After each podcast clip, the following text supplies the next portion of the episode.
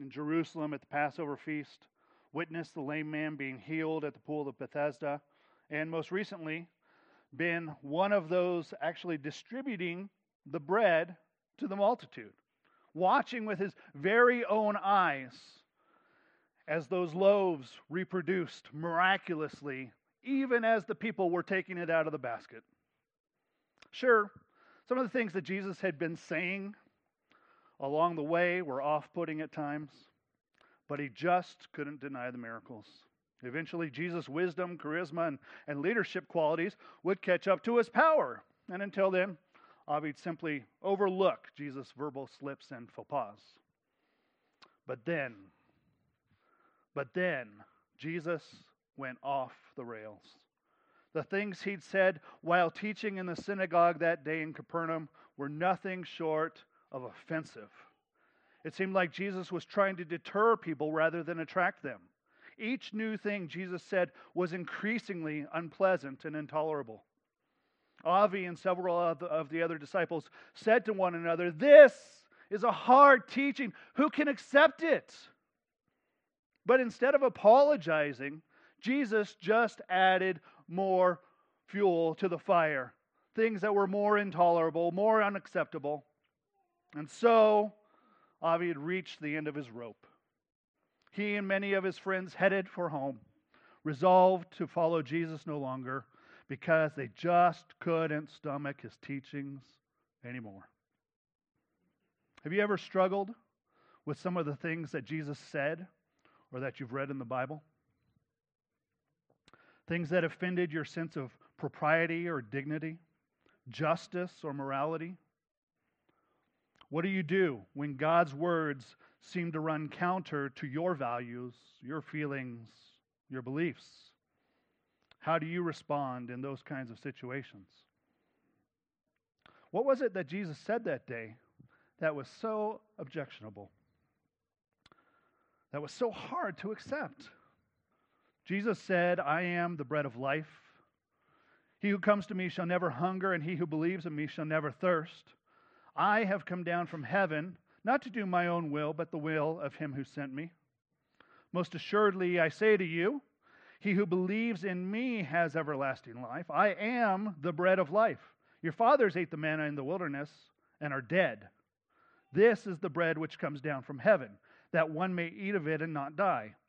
I am the living bread which came down from heaven. If anyone eats of this bread, he will live forever.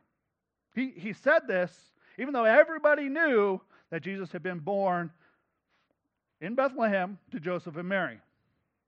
Well, Jesus also said, Most assuredly, I say to you, unless you eat the flesh of the Son of Man and drink his blood, you have no life in you. Whoever eats my flesh and drinks my blood has eternal life, and I will raise him up at the last day. For my flesh is food indeed, and my blood is drink indeed. He who eats my flesh and drinks my blood abides in me, and I in him. And Jesus said more. All that the Father's, all that the Father gives me will come to me, and the one who comes to me I will by no means cast out. This is the will of the Father who sent me, that of all he has given me, I should lose nothing, but should raise it up at the last day. No one can come to me unless the Father who sent me draws him, and I will raise him up at the last day. It is the Spirit who gives life, the flesh profits nothing.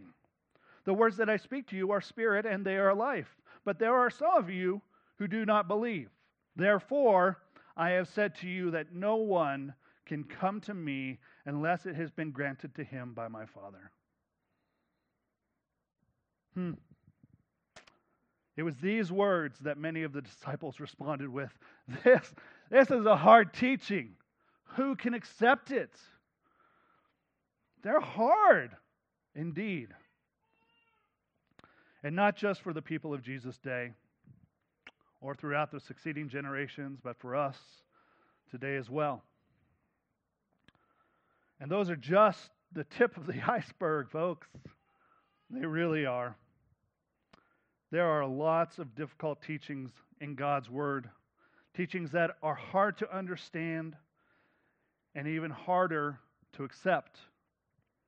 Doctrines that are hard to stomach because they run so contrary to our natural sensibilities, feelings, and preferences. Teachings like the sovereign, omnipotent, all good God allowing and ordaining that evil and suffering abound in this world. Teachings like God sacrificing his own innocent son to uphold his own justice and appease his own wrath. Things like people being born sinful and that they cannot ever attain righteousness through their own efforts. That unsaved people will suffer eternal conscious torment under God's wrath and hell. That only those who come to Jesus can be saved from this wrath. That only people who are drawn by God are able to come. And that God doing all of these things are ultimately for His own glory. Any of those strike a nerve? Are any of those truths disturbing to you? These are indeed difficult teachings, many of which are at the core of the Christian faith. When we're faced with such challenging concepts that are difficult to accept, the question for us is the same as it was for the followers of Jesus back then How will you respond to them? Near the end of the passage, we read of the two responses to Jesus' teachings. Verse 66 From that time, many of his disciples went back and walked with him no more. Then Jesus said to the twelve, There's 12 left. There were a lot more than 12. He said to the 12, Do you also want to go away? But Simon and Peter answered him, Lord, to whom shall we go? You have the words of eternal life. Also, we have come to believe and know that you are the Christ, the Son of the living God. So one group responded to Jesus' words with unbelief. They couldn't accept his teachings, and so they walked with him no more. The other group responded with those words You have the words of eternal life, Lord. How do you respond to the difficult doctrines of the Bible? Do you, will you respond with belief or unbelief? Accept them or reject them? Believe that Jesus and the Bible have the words of life, or will you turn away from his word and seek your own standard of truth and life? I ask these questions knowing that none of us believes Jesus' teachings perfectly.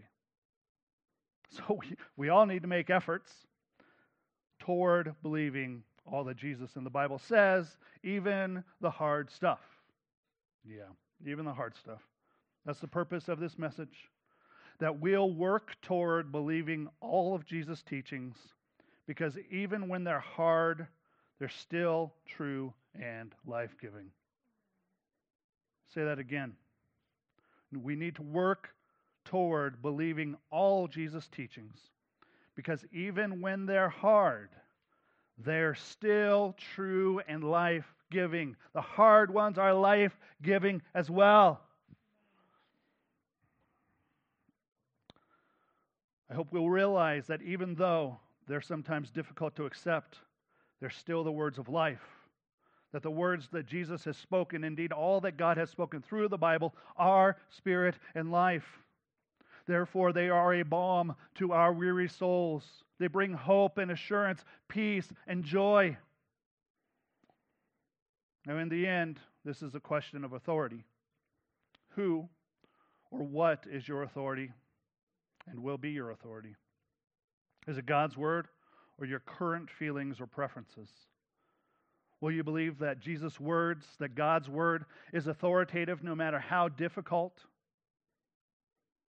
Or will you reject his word and authority and establish your own when it comes to certain beliefs. It's the age old question that first occurred in the Garden of Eden when Satan tempted Eve to question the authority of God's word. Has God really said? Surely you will not die. Eve chose to follow what she in her heart and mind and feelings perceived to be best instead of trusting God's word and what he declared to be best. And that's the question, the dilemma that faced the disciples here in John 6.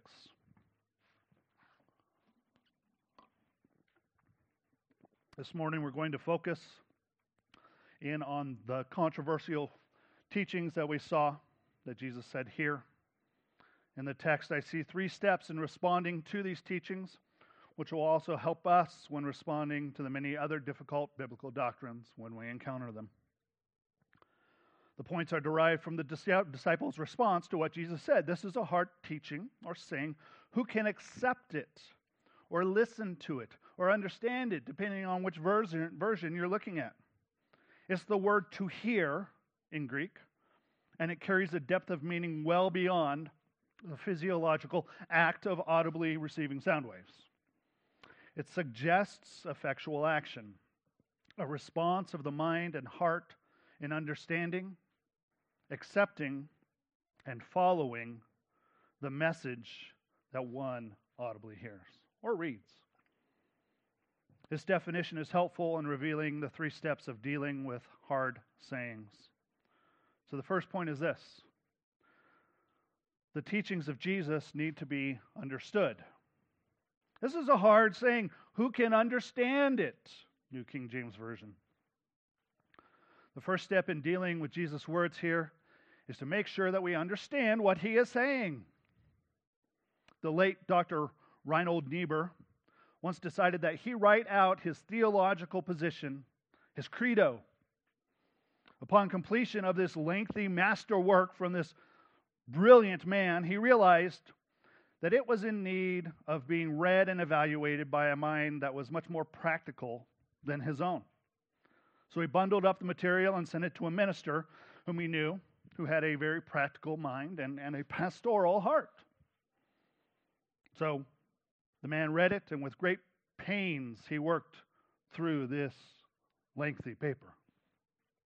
When he finally finished, he wrote this candid note in reply My dear Dr. Niebuhr, I understood every word you have written, but I do not understand a single sentence.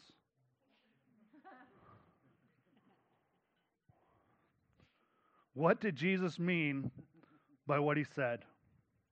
This, of course, is the goal of all forms of communication to be correctly understood by those you are intending to communicate with. Understanding must always be the first step in the process because if we are misunderstanding what was said, then we're making our choices based upon false or incorrect information. If someone is believing something Jesus or the Bible wasn't meaning, then they're accepting a wrong teaching, a falsehood like Mormons who believe in a different, entirely other person named Jesus who cannot save them, or people in this passage who believed in Jesus as their political and national Messiah. Both beliefs are false beliefs based on misunderstanding. Similarly, if someone's rejecting God's word based on a false conception of what it does teach, then it's just as bad. For instance, people claim to reject the Bible because they think it endorses slavery, advocates misogyny, or portrays that the earth is flat, all of which are patently false claims. Just because somebody alleges that the Bible teaches something doesn't mean that the Bible actually teaches it. And so, people are rejecting God's word based on a misunderstanding of what it says. So, this is why we must first seek to understand what it's communicating. Or, in this instance, what Jesus is intending for those who are listening to him to understand through his words. Now, here's the problem it doesn't mean that the things that are said are always easy to understand. And I get an amen to that one? There are a number of sayings and passages in the Bible that are difficult to understand. Case in point, unless you eat the flesh of the Son of Man and drink his blood. What? I recognize every word. It's just hard to understand. On the face of it, Jesus' words sound like he's telling his listeners to eat him, cannibalize him. Hey, lunch. but it's clear that this isn't the meaning. Jesus is using a metaphor. He's not intending to communicate that he's literally bread nor is he telling people to cannibalize him by literally eating his flesh and drinking his blood. That had to be an appalling thought, an appalling concept to them.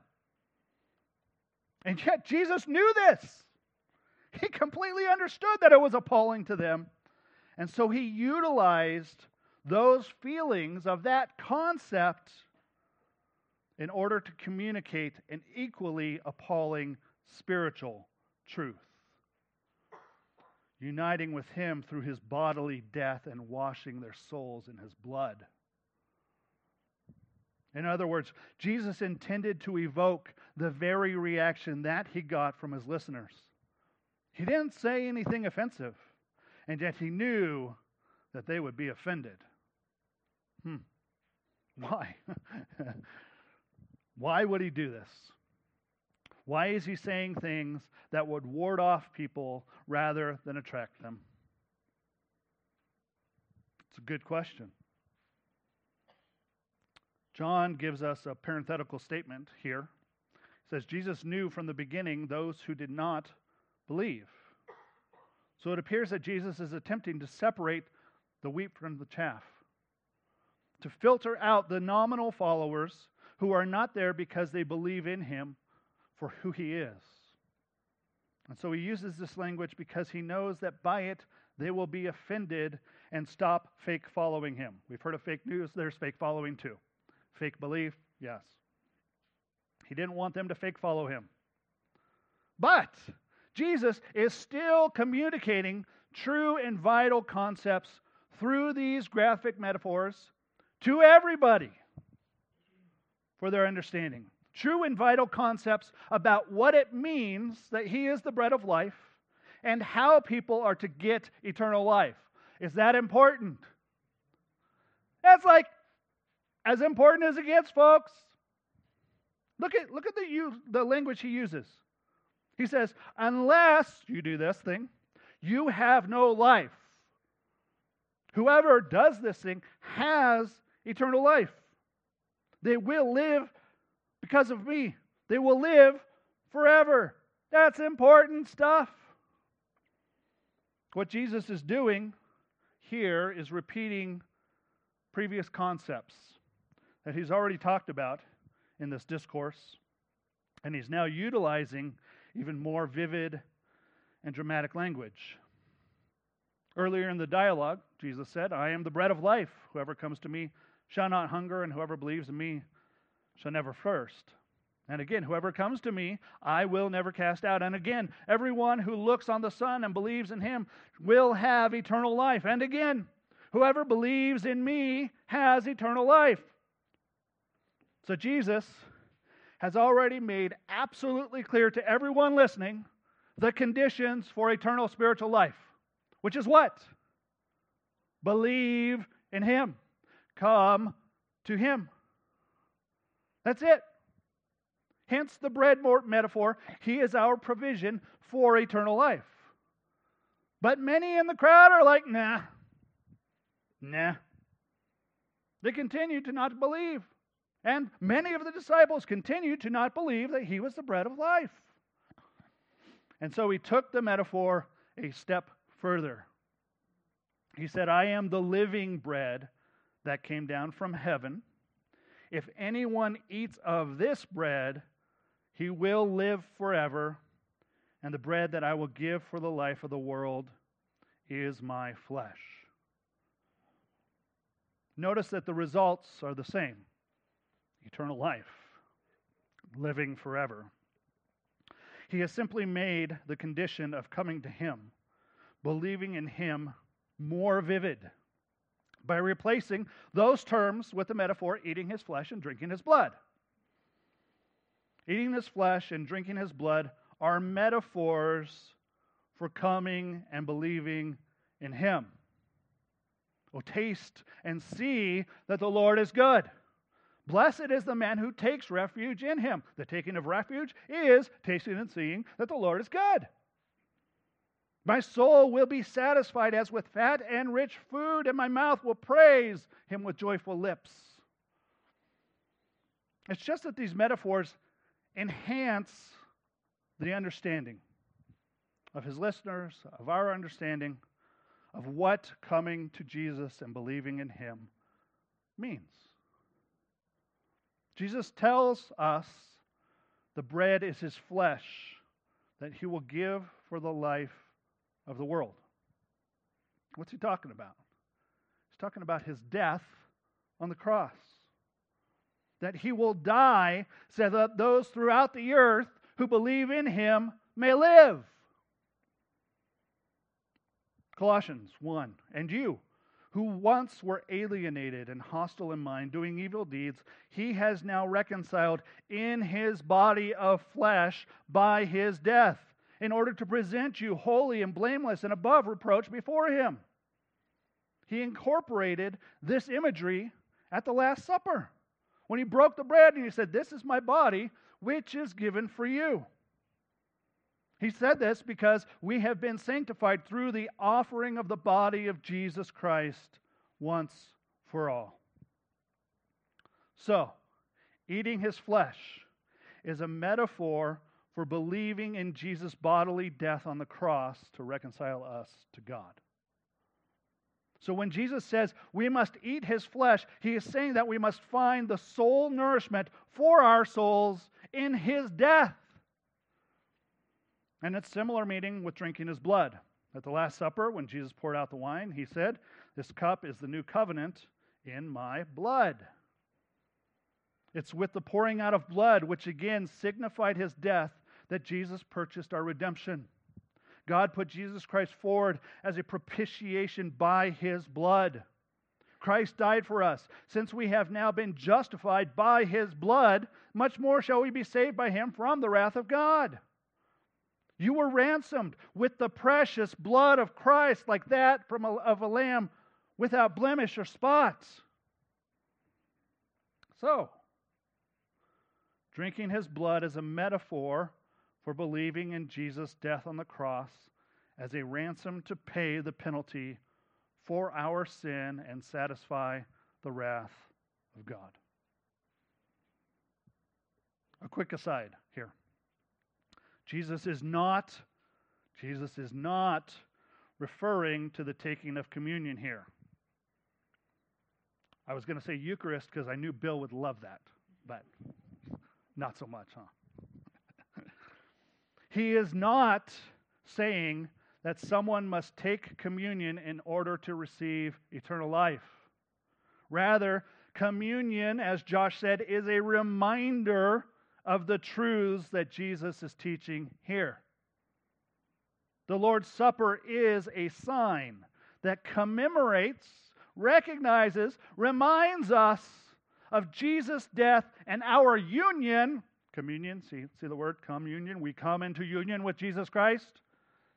It's signifying that. It's reminding us that we have come into union with Jesus Christ through his body and blood. That was the side note. Back.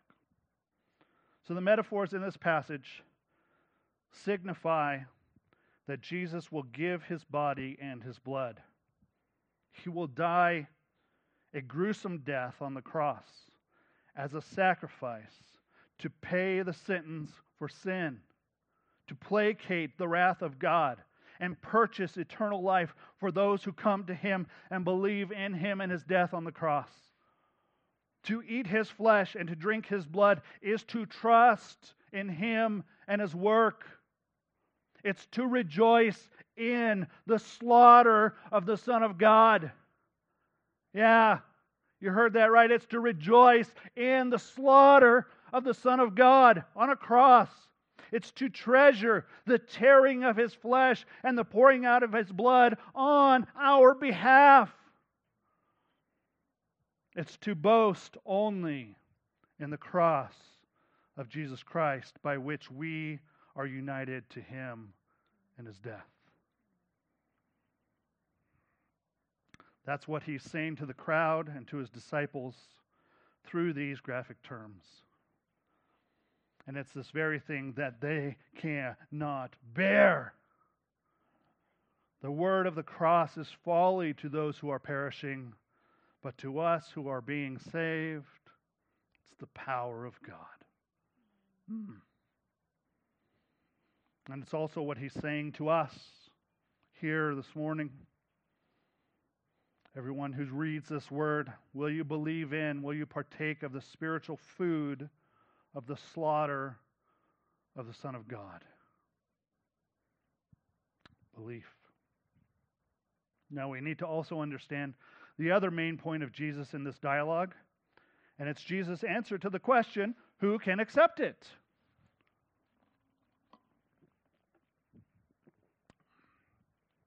In addressing their grumbling and unbelief, Jesus shockingly says, No one can come to me unless the Father who sent me draws him. And again, no one can come to me unless it has been granted to him by my Father. So there's a couple key words here. The first is can, and the other is draws. Can is a statement of ability, not of permission. Permission is may, ability is can. Jesus is not saying that the Father will not permit anyone to come to him, but they simply are not able to come to him. Not able to believe in him unless his Father in heaven does some kind of work. This is a statement of the total inability of humanity. We are, by our very nature, sinners haters of God. There is nothing within our natural abilities that can come to Christ. As Paul says, the natural person does not accept the things of the Spirit of God, for they are folly to him.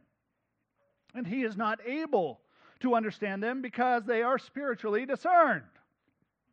We are spiritually impotent by nature, unable and unwilling to trust God. We were dead in our trespasses and sins. Remember that one?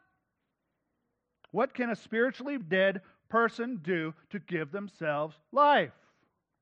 Anybody? Yeah, nothing, nada, zero, zip, zilch.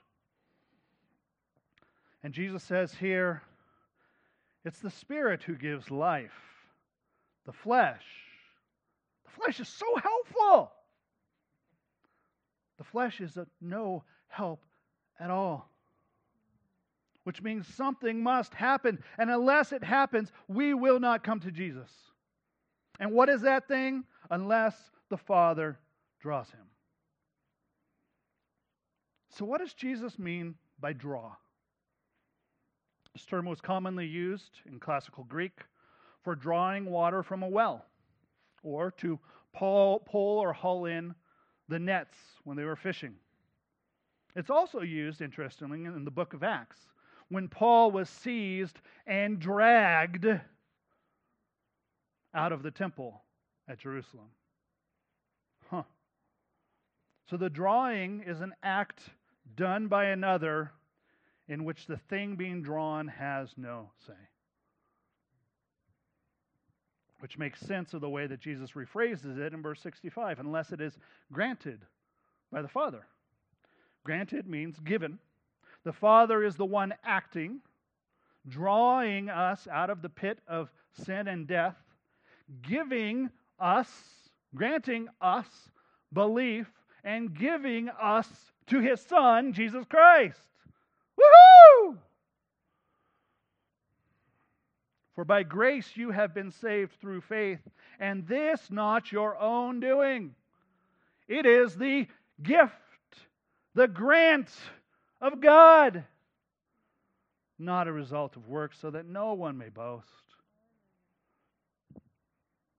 So Jesus' answer to the question, who can accept it, is only those that the Father draws.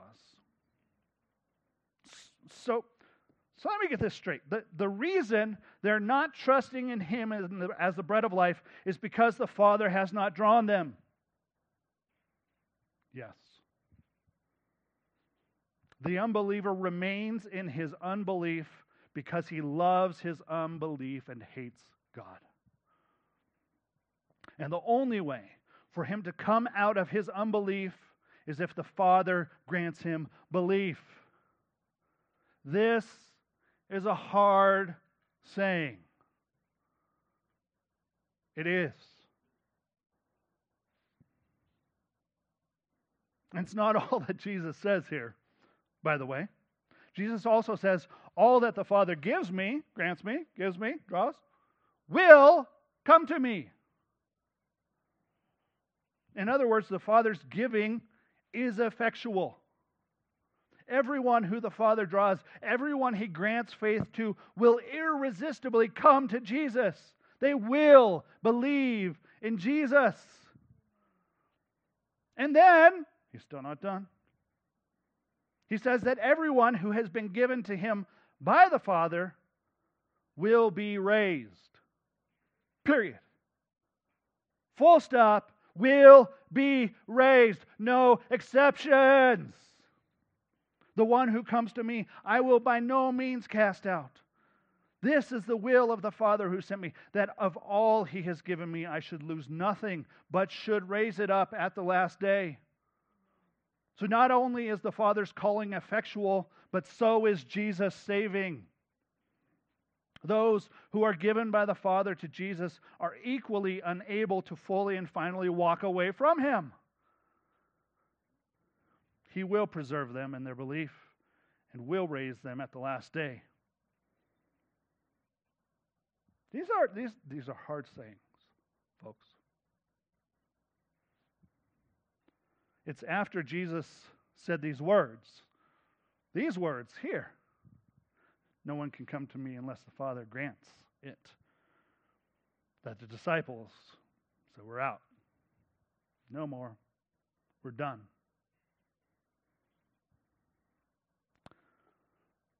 Now, that was an extremely long first point. I promise the second and third are going to be shorter. Point number two the teachings of Jesus need to be accepted.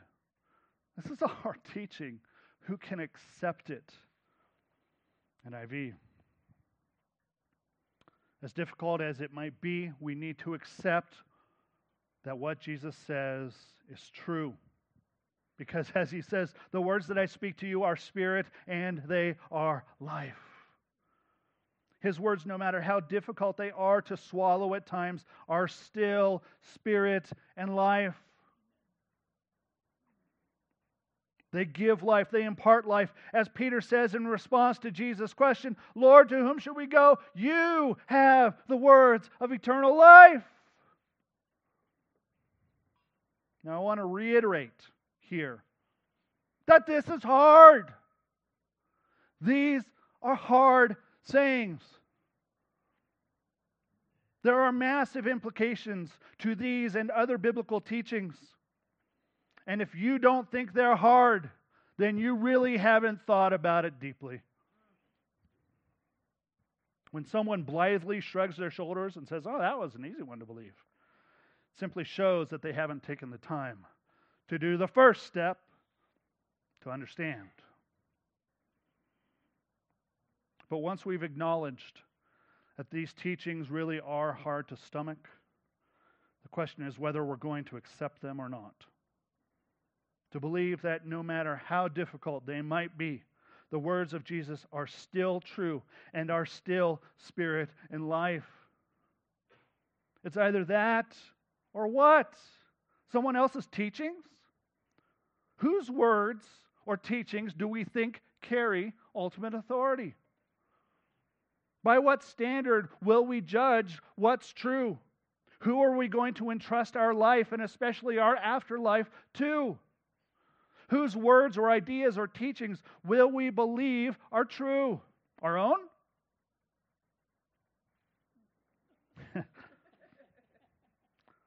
when we don't like what someone says, or we're going to judge them according to our moral and ethical feelings, our opinions, our preferences?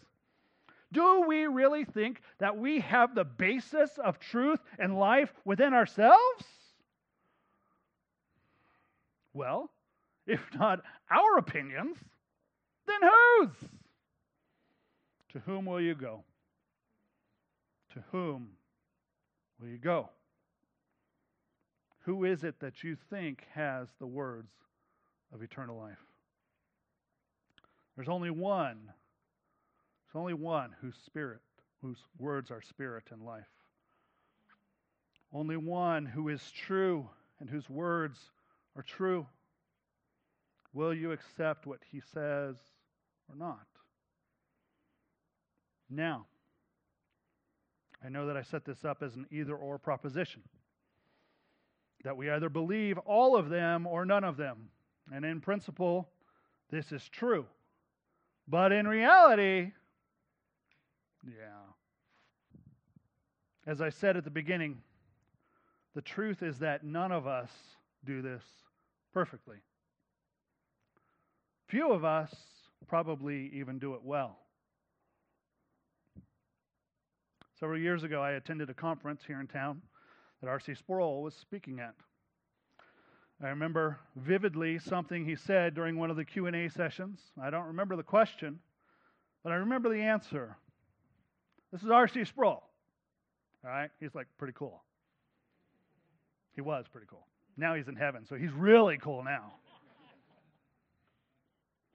He said, The greatest theologian in the world is probably only 80% correct.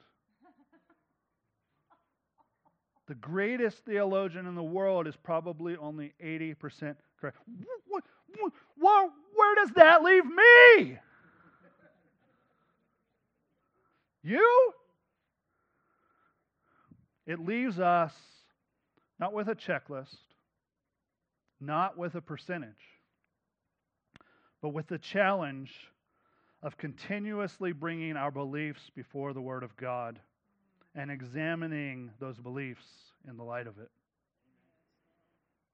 It brings us to a need to understand His Word better and to allowing ourselves to be taught by it, regardless of how difficult some of its truths might be.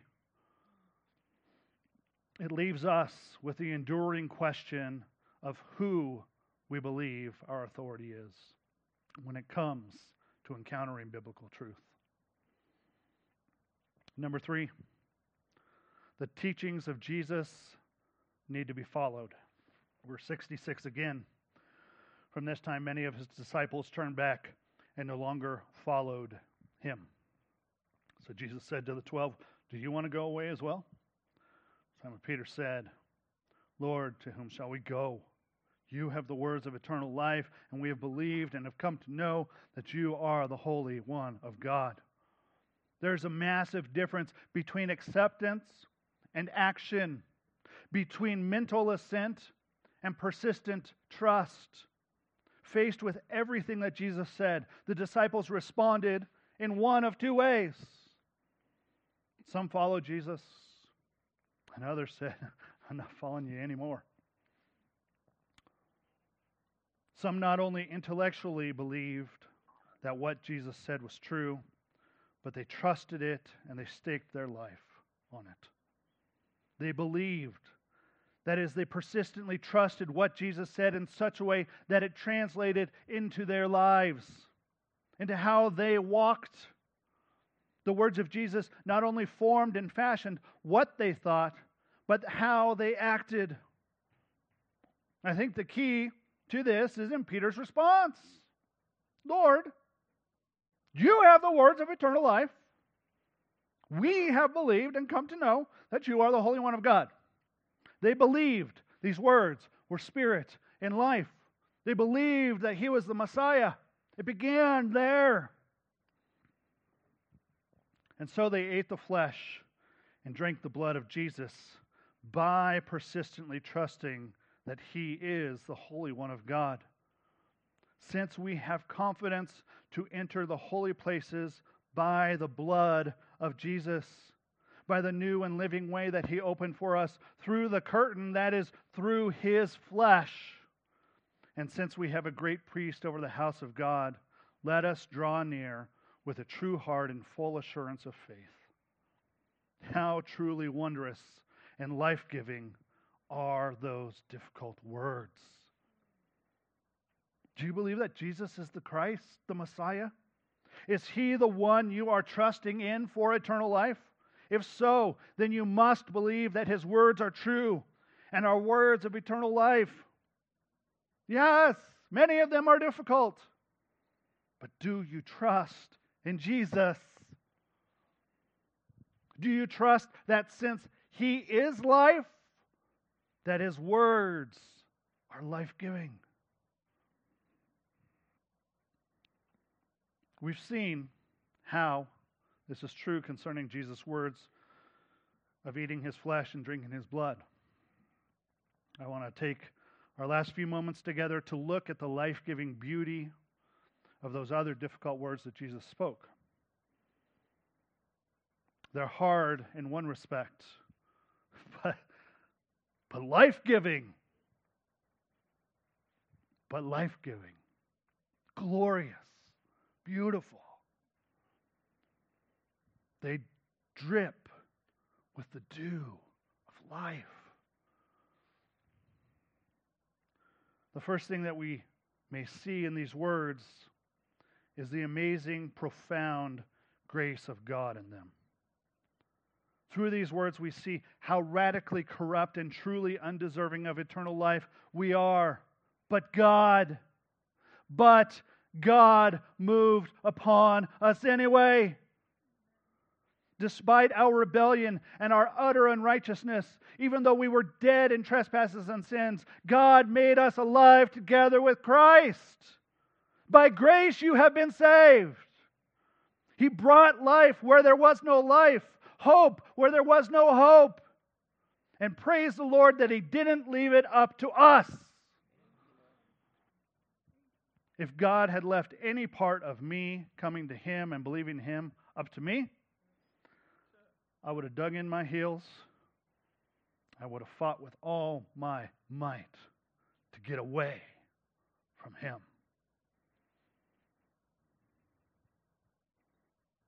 So would have you. But God. But God. He drew us. All glory to Him who knew what we were like and yet saved us anyway. Who drew us out of the pit of death to life in Christ. This should fill us with humility and thankfulness.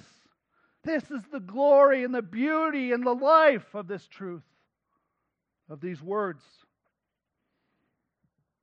Amazing grace. How sweet the sound. Saved a wretch like me. I once was lost, but I am found. I was blind. Can a blind man make himself see? No! He gave me sight He gave me life. Amazing grace. The second thing we may see and feel through these words is the utter assurance of what Christ has done. For just as I would not have come to him in the first place, so if it were up to my sinful self, I would not stay. Nah. Nah. I just walk away. And yet, Jesus preserves us. He will accomplish the Father's will that he lose none of all the Father has given him. We will be raised on the last day. This is our assurance, church. It has nothing to do with us and our willing and our trying to hold on to salvation. Rather, it has everything to do with whether or not Jesus can do the Father's will. Can you do the Father's will by yourself? No! It's not up to you. It's up to Him. He will do the Father's will. he will accomplish all that God sent him to do. He will deliver us all. Everyone. Every one of us that the Father has granted to him. It can't happen for us to lose it. If we were to lose it, then Jesus will have not done the Father's will. And if Jesus doesn't do the Father's will, guess what? None of y'all are saved. But we don't have to worry about that, do we? Because we have a Savior who is perfect and majestic and glorious. This too is the glory and beauty and spirit and life of these words. Another thing that we can see and feel is the hope this brings to our prayers for our loved ones. Do you ever look at someone that you love and realize that if it were up to them, they'd never come to Christ? They're so deeply entangled in this thing or that. They're so far from Christ that you just can't see how they would ever believe in Him. And guess what? You're right, if it's up to them. But here, here's the glory. You're not praying to them. You are not praying to them, are you? Who are you praying to? The one who draws. They cannot come. No one can come to me. But I'm going to pray and pray and say, God, you can do this. You can draw.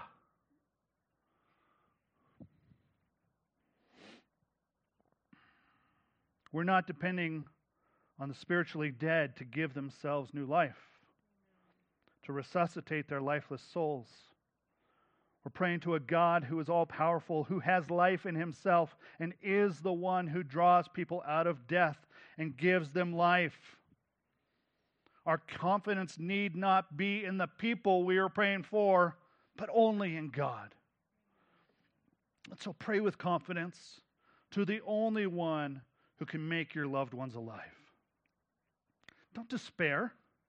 It doesn't matter how long they've walked in unbelief. It doesn't matter how long they've walked in unbelief. Because I know a God who draws. I know a God who grants. I know a God who makes alive. It's the Spirit of God who makes alive. And it's the Son alone who can raise them up on the last day. If the worship team would come forward.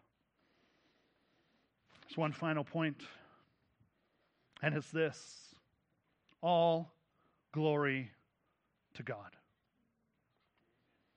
If every part of your and everyone else's salvation is ever and only because of Him, then all glory goes to Him. If He is the one who calls, He is the one who draws, He is the one who saves, He is the one who sustains, and He is the one who raises us, then all of our praise and all of our adoration go to Him and to Him alone. This truth should compel us to worship. These words should compel us to worship, to adore, to praise His name, and to declare, Lord, to whom should we go? Could we go? You have the words of eternal life. Let's pray. Lord, you do have the words of eternal life. And these hard words are also glorious. We praise you for these truths. We praise you that they are life giving. Jesus, that you are life and your words are spirit and life. Help us to believe where we doubt. Help us to see areas where, where we struggle struggle with truths that are life to our souls. Do this in us, Spirit of God. In Jesus' name, amen.